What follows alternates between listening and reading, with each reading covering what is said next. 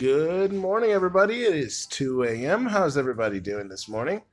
We're going to pick up where we left off on essential skills, talking about empathy, where we left off at number three. Having a service orientation, okay? This is primarily aimed at work situations. Having a service orientation means putting the needs of customers first and looking for ways to improve their satisfaction and loyalty, okay? People who have this approach will go the extra mile for customers. They will generally understand customer needs and go out of their way to help meet them.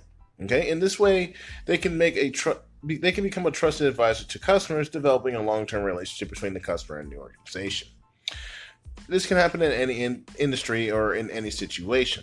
It's just more commonly noted in the food industry. Okay, let me give you an example. Mercedes-Benz doesn't how do I put it? The car manufacturer is no longer interested in achieving customer service, uh, cu- customer satisfaction. Sorry, it's not that it's not important to them. It's actually quite the opposite. It means that the customer experience is so important that the satisfaction is just not enough. Instead, the company wants to in its uh, wants its customers to feel delighted by their experience with Mercedes. Okay, the company's president and CEO believe that engaging Mercedes employees is um, is the key to achieving that. If they can make their employees more engaged. For example, um, a recent company poll found that 70% of the employees had never even driven a Mercedes to start with. So they're now being given the opportunity to do so so that they can better empathize with customers and therefore engage with them more effectively.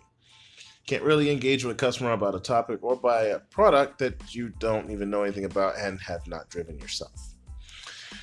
There are many non work situations which require us to help others in some way, where putting their needs center stage may enable us to see the situation differently and perhaps offer more useful support and assistance. And with that, that brings us to number four leveraging diversity. Okay? Leveraging diversity means being able to create and develop opportunities through different kinds of people, recognizing and celebrating that we all bring something different to the table. Okay? Leveraging diversity does not mean that you treat everyone in the exact same way, but you tailor to the tailor the way you would uh, the way you interact with others to fit with their needs and feelings. Okay? People with this skill respect and relate well to everyone, regardless of their background. So as a general rule, they see diversity as a opportunity, understanding that diverse teams work much better than teams that are more hom- homogeneous uh, as such. People who are good at leveraging diversity also challenge uh, intolerance, bias, and stereotyping when they see it and create an atmosphere that is respectful uh, towards everybody. With that being said, after a short break here, I'm going to cover the dangers of stereotyping real quick within this topic.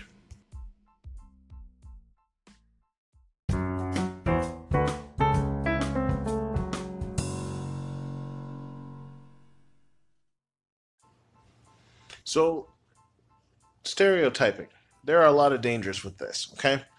Claude Steele, a psychologist at Stanford University, did a series of tests about stereotypes, okay? He asked two groups of men and women to take math tests. The first group was told that men usually do better in such tests than women.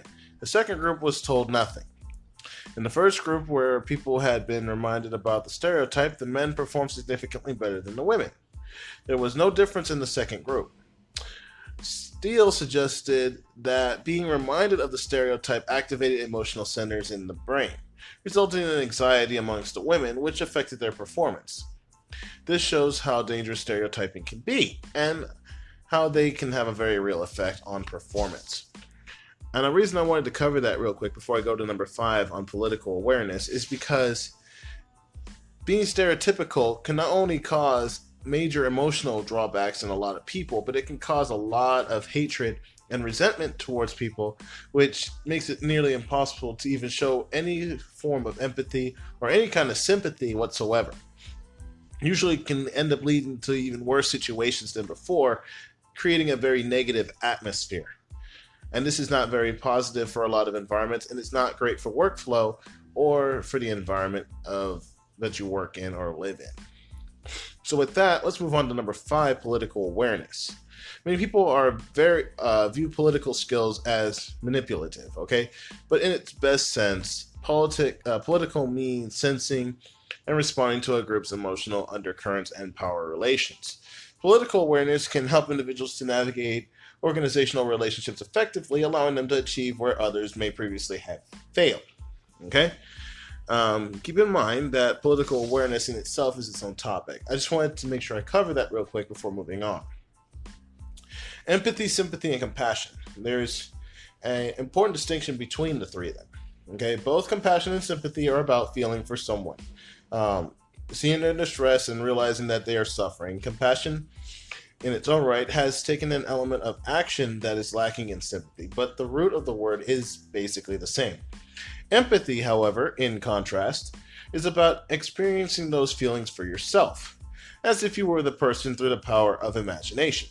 This is the whole point of empathy in the first place. Let me cover three types of empathy real quick. Okay? Psychiatrists have covered th- have identified three types of empathy: cognitive empathy, emotional empathy, and compassionate empathy. Okay?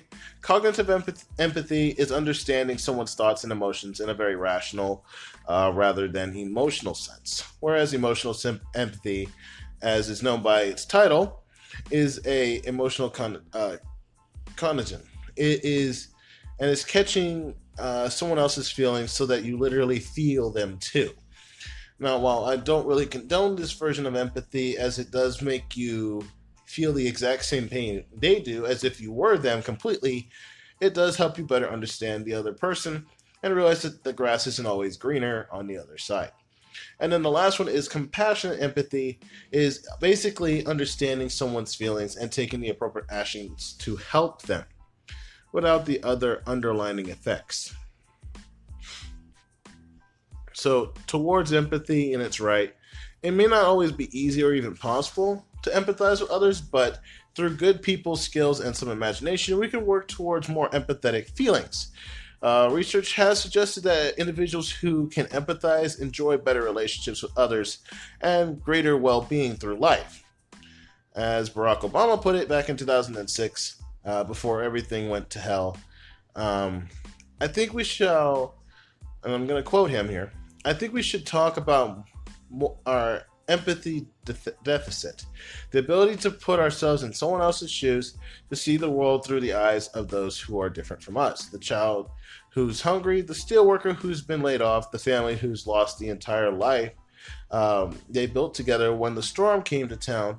When you think like this when you choose to broaden your admit of concern and empathize with the plight of others whether they are close friends or distant strangers, it becomes harder not to act and harder not to help. And despite everything that happened during his presidency, he brings up a very valid point. Just wanted to make sure I covered that. Now, that's it for the rest of this podcast for this episode. However, uh, I brought up the three types of empathy so before we close the door on this particular topic, in our next episode, we will cover those three types of empathy in a little more detail, and then we'll move on to our next topic. Thank you for listening, and enjoy the rest of your day.